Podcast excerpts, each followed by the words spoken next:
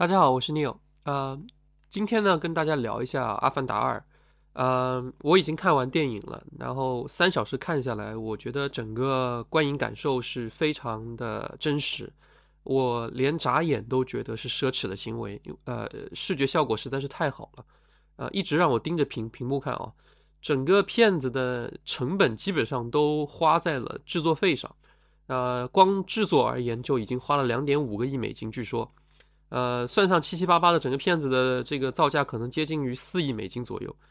，4.5 亿美金。那它是专门为院线而打造的一部电影，所以它在大荧幕上看的那种震撼效果是没有办法替代的。它就是为大荧幕打造的。那整个水下的拍摄技术是一个全新的一个创新，是卡梅隆他自己打造的一个摄影机的技术去拍摄的。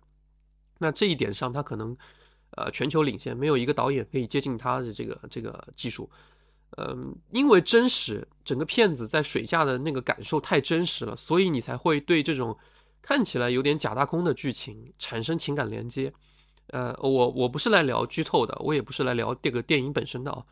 啊。我是想聊一下卡梅隆为什么可以从《异形》之后一步一步的，每一次拍电影他都几乎是全球最烧钱的这个导演。他为什么可以一直像这样做下去？难道他的那个制片方就不怕他哪一天玩崩了，这个片子很赔钱吗？那迪士尼是不是会担心他突然哪一天没办法把这个票房收回来，好多年都翻不了身呢？为什么他不担心这一点呢？那电影的商业逻辑在没有流媒体的时候其实是有点不一样的，就是除了票房以外，就是卖影碟，卖周边，卖电视播放权等等，那票房是大头。那当年泰坦尼克号为例子啊，制作费原本认为是 1.2 亿就可以够的，结果没想到卡梅隆慢慢烧到最后不够了，最后变成2个亿。那如果你把通胀算进去，还原当年的这个2个亿的购买力的话，实际上相当于现在的 3.8 到 3.9 亿美金左右。这个制作费有多夸张呢？就是在1997年的时候，麦当劳的这个市值也就是200亿美金，所以2个亿美金可以买麦当劳的1%的股份了。持有到现在这笔钱会变成20亿美金，分红还没算进去呢。在泰坦尼克号上映的前一天，其实当时的那个卡梅隆是受一个 podcast 的采访过的。那他当时说，因为预算的超标啊，所以他自己是没有拿1分钱工资的，他签署的实际上是最终票房的一个分红的权利和这个署名权。那他当时没有想到泰坦尼克号会变成全球历史上的票房冠军，并且保持了这个记录这么多年，直到阿凡达他自己才打破了自己的记录。当年他从这个泰坦尼克号上拿的分红实际上是拿了 6.5 亿美金的分红走，税前的啊。到了阿凡达他又故技重施，最后带走了 3.5 亿美金，因为阿凡达最后也在这个20世纪福克斯的手上是超标了的这个预算，所以他又用这个方法，结果没想到打破了自己的这个票房记录，拿走了 3.5 亿这个税前收入。那其实他从这个当年的真实的谎言就一直开始这么玩啊。当年真实的谎言是1个亿出头的成本，也很吓人了，因为那是1994年，非常夸张了。你看同期的有什么电影啊？同期的有《拯救大兵莱恩》，当年的这个成本为7000万美金左右，对吧？一次走运，2次走运，3次走运，他就不是走运了，肯定。所以他这个人显然不是靠走运才变成这个烧钱烧的最厉害的导演，并且还能不断的打破自己记录的。但是呢，这次《阿凡达2：水之道》是第4次这么玩，所以卡梅隆都隐约意识到了自己再次创造这个奇迹的难度实际上是在增加的。在上映之前，他其实在立项之前，这个项目他就已经对迪士尼的高管说过，他说这个项目很可能是电影史上最糟糕的项目之一，因为你至少要是历史上全球历史上第3或者第4最卖座的电影票房的这个电影项目，你才有可能能回收你的成本，要历史上第3或者第4的票房记录才可以。因为后续的这个《阿凡达2》和《阿凡达3》是背靠背拍摄的，所以2部电影的成本平均下来至少都要4个亿的话，那就接近8个亿的成本，你想多夸张。所以他当时形容这个电影的票房成本是 expensive, very expensive 是电影史上最糟糕的项目之一，因为《阿凡达2》至少要历史票房第3或第4才能不赔钱，然后《阿凡达3》也要达到这个成绩才能不赔钱。你想多夸张，它要不断的在2年时间内连续打破自己的2次记录。所以呢他就跟这个迪士尼的高管已经是预警过了，我会有这种情况发生，你愿不愿意给我烧这么多钱？然后你再看一下历史上票房记录啊，现在就是在《阿凡达2》上映之前的票房记录是谁？票房第1的现在是这个《复仇者联盟》，对吧？第4集 Endgame 它是27亿9100万，然后后面就是《阿凡达》27亿9000万，然后再就是《泰坦尼克号》，再就是这个《星球大战》，最后是这个复仇者联盟的这个 Infinity War 复联3，对吧？这几部电影全除了泰坦尼克号以外全都是迪士尼的作品。现在你可以这样想，因为这个迪士尼已经把这个福克斯给收购了。也就是说阿凡达2要不赔钱的话，在票房上来看前面几乎全都是自己的作品。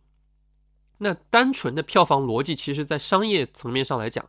其实是一个很糟糕的一个商业逻辑，因为影响票房的因素太多了，一旦那个票房的窗口期过去以后，你就再也没办法赚回来。往往就是一锤子的买卖，这让电影公司就很容易陷入一种我押宝押中了就开张吃几年，押错了就趴窝趴几年的这种尴尬状态。所以《阿凡达2》在这样的背景下呢，如果是以前的院线逻辑，那就是一场豪赌。因为卡梅隆在过去豪赌3次都能成功，绝对不是偶然，但是他这一次的逻辑，这个豪赌就要打问号了，因为时代背景已经发生变化了，他再这么一直赌下去的话，实际上难度是会越来越高的。然后票房在现在的标准之下已经不是一个金标准了。为什么这么讲呢？你看看《鱿鱼游戏》你就知道了，对吧？《鱿鱼游戏》已经证明了他不需要票房来证明自己是不是成功的一个点。然后如果你认为这个是电视剧的逻辑的话，那你再看看 Don't look up， 对吧？不要抬头这部电影 Netflix 制作的，仅仅是单纯的线上逻辑你也看得出来它这个也是可以很成功，但是它没有很多的票房也许。所以不管是 Disney Plus 还是 Netflix 等等这种流媒体的这种平台啊，2019年以后我们彻底的进入了流媒体时代以后，就开启了一种新的商业模式。在之前的雪球的文章里面其实我聊过啊，因为这几年发展的比较快，然后商业逻辑也更新过，所以我在这边可以重新的聊一下这个更新过的商业逻辑。就流媒体时代内容大宗化的这个趋势是很明显的，内容大宗化就是内容就像大宗商品一样，就量大差异性减小，那走量的作品比较居多。在这个特点就随着时间变化，这个特点就是 Netflix 这种公司慢慢拥有了全球本地化的制作能力、投融资能力以后他们做的越来越多，也越来越熟练，所以呢内容的质量是不断的上升的。在很多地区 Netflix 已经能制作出很多精品内容了。就流媒体公司的一个变化就是公司和投资人在这几年下来都发现一个问题，就是它的影视内容的数量扩张是有上限的。所以当 Netflix 和 Disney 都宣布了他们的这个制作费用稳定下来以后，不再扩张以后，都宣布了要做 AVOD， 要做广告了。因为你当供给端不能再持续无限的扩张以后，你只能开始贩售需求端的这个事情了。所以贩售广告就是一个很典型的贩售需求端的一个做法。那在几年前的 Netflix 还不会这么认为，对吧？因为 AVOD 意味着商业模式的巨大变革，那以前的那个商业模式是很优雅的，我只需要收会员费就可以了。那现在我如果收广告的话，就会让这个事情变复杂。那 Netflix 这类流媒体呢，现在看起来呢，未来会不止一次的这样进化。你如果不这样进化的话，你很难在一个更长时间的维度里活下来。那说回《阿凡达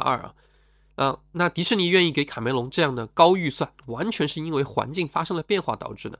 那举个例子，《阿凡达》园区已经在这个迪士尼佛罗里达的这个迪士尼 Animal Kingdom 里面变成了一个很重要的园区之一。他给老旧的这个 Animal Kingdom 动物王国的园区带去了活力。而且那个园区里有两个很重要的项目，一个是翼龙城旗，一个是那个纳威人的这个河流的观光。那个城旗的那个项目是我体验过的最好的这个可以说是游乐项目之一。它是一个完全沉浸式的球面式的一个城旗项目，然后让你感觉你几乎就是处在那个环境中，因为你不管从上到下看还是从左到右看，360度环绕你，几乎整个人就感觉在那个环境之中。好，这个体验是我体验过最好的，没有之一。如果《阿凡达2》和3的票房都破不了过去的这个票房记录的话，这也不是一个很重要的事情，因为对于迪士尼来讲的话，首先可以提升园区的吸引力，形成足够的联动，然后还可以更新园区的概念，甚至扩展园区，对吧？因为2已经开始讲水下世界了。再一个就是迪士尼可以把这个《阿凡达》的这个电影最后放进 Disney Plus， 放进这个流媒体里面，进一步提升流媒体的这个内容厚度以及 IP 的这个影响力，这样拉低整体的这个用户流失率，不断的给会员带去更满意的体验，然后在这个上面上可以赚更多的钱也行，对吧？然后其实借用一个 CNBC 最近我看的一篇文章讲的这个例子啊。其实《阿凡达2》和3对于迪士尼来讲并没有什么风险，因为他们老早就预料到了这个成本，这个可能收不回来的这个情况，但是呢可以产生很多联动性，以及它这个流媒体可能带来很大的提升，所以这不是一个很重要的点。但是对于迪士尼来讲，《阿凡达4》和5可能是一个比较大的风险。为什么呢？因为卡梅隆可能不会再担任这个4和5的导演，而退居当制作人。一旦他退居当制作人之后，在过去的经验来看，基本上他不做导演的情况下，那个拍摄技术就不会有一个飞跃性的进展，也就是说阿凡达4和5的拍摄技术很可能不会有一个像现在这样的不断精进的一个过程。那在这种情况下呢，你就要想象了，这个如果再烧这么多钱又没有他做导演的一个号召力，有没有可能收回成本，并且能拉回这个整体的效果呢？很难讲，票房可能本身就已经收不回来了，然后他又不当导演，你放到这个流媒体库里面，也许可以增加厚度吧，把这个用户的这个观影时长拉上来。但是你在对于整个园区的这个推动，对于整个系列的这个推动上来讲，有没有可能能像现在的这个2和3达到这样的效果呢？那就真的不一定了。所以这个风险实际上是真实存在的，而卡梅隆本人也印证了这一点。他说什么呢？他原话是这样 ：The market could be telling us we are done in 3 months, or we might be semi-done, meaning, okay, let's complete the story within movie 3 and not go on endlessly if it's not just profitable， 对吧？他如果是不是能赚钱的话，那他可能觉得到3就基本上结束算了，他不会再真的拍4和5了。虽然4和5已经是放在这个议事日程上面，但是还没有立项啊。所以呢他本人也是这样想的，而且他本人认为呢，流媒体有流媒体的好，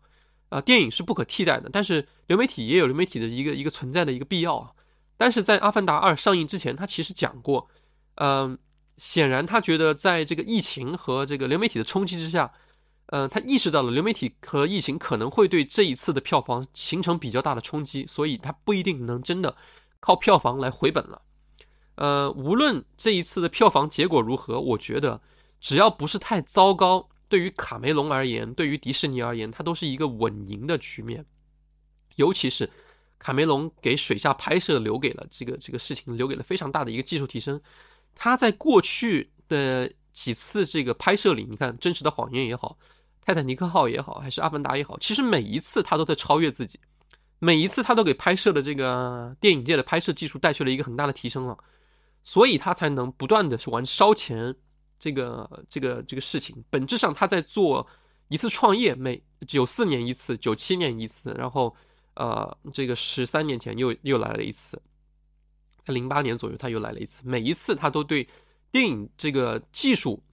做了一个很大的一个跃升。这个事情他运气比较好的是，观众每一次对电影这个视觉上的刺激是买账的，尤其是这种巨大的冲击是买账的。但是到了今天这个时候，可能就不一定了。所以他也跟迪士尼高层都达成了某种默契，大家都知道这个事情不一定能再继续玩下去了。但是不要紧，为什么呢？他已经开始一手操办了迪士尼的这个阿凡达园区的这个设计，甚至是细节上的一些点的体验了。严格上来讲，他已经不完全是一个导演了，他已经完全转变了自己的身份。因此，卡梅隆不愧是卡神，他还是会就是一直在电影界贡献他自己的这个创新的力量。但是你说票房上他能不能像这样打破过去的这个逻辑，我觉得是很难。以后也很难可能有导演能继续靠单纯的票房去验证自己了，因为他不需要了，他也不是一个唯一的金标准了。大家以后可能对这个事情就慢慢的淡忘一些，就不会这么强调票房这个事情了，对吧？好，那这一期就聊到这里，因为我觉得再讲最后一句话吧，我觉得卡梅隆这个电影真的是值得在院线去看一看的。这里不是打广告，是真的，它的那个视觉刺激是比较明显的，有在水下拍摄的这种场景会让你真的觉得它真实，所以你才会觉得它能让你一直的眼睛盯着它看不放。那剧情可能很多人觉得是很拉垮，确实有点拉垮，那就算了，这个就你不要想这个事情，你还是当一个视觉上的效果去看。一旦你回到流媒体的这个小荧幕上去看的时候，这个事情就完全变得不一样，我是这样觉得。他是最烧钱的导演，完全是因为他能一直提升电影拍摄技术，对吧？然后这个是我们花钱的最重要的这个根本。好，这一集就聊到这里，拜拜，再见。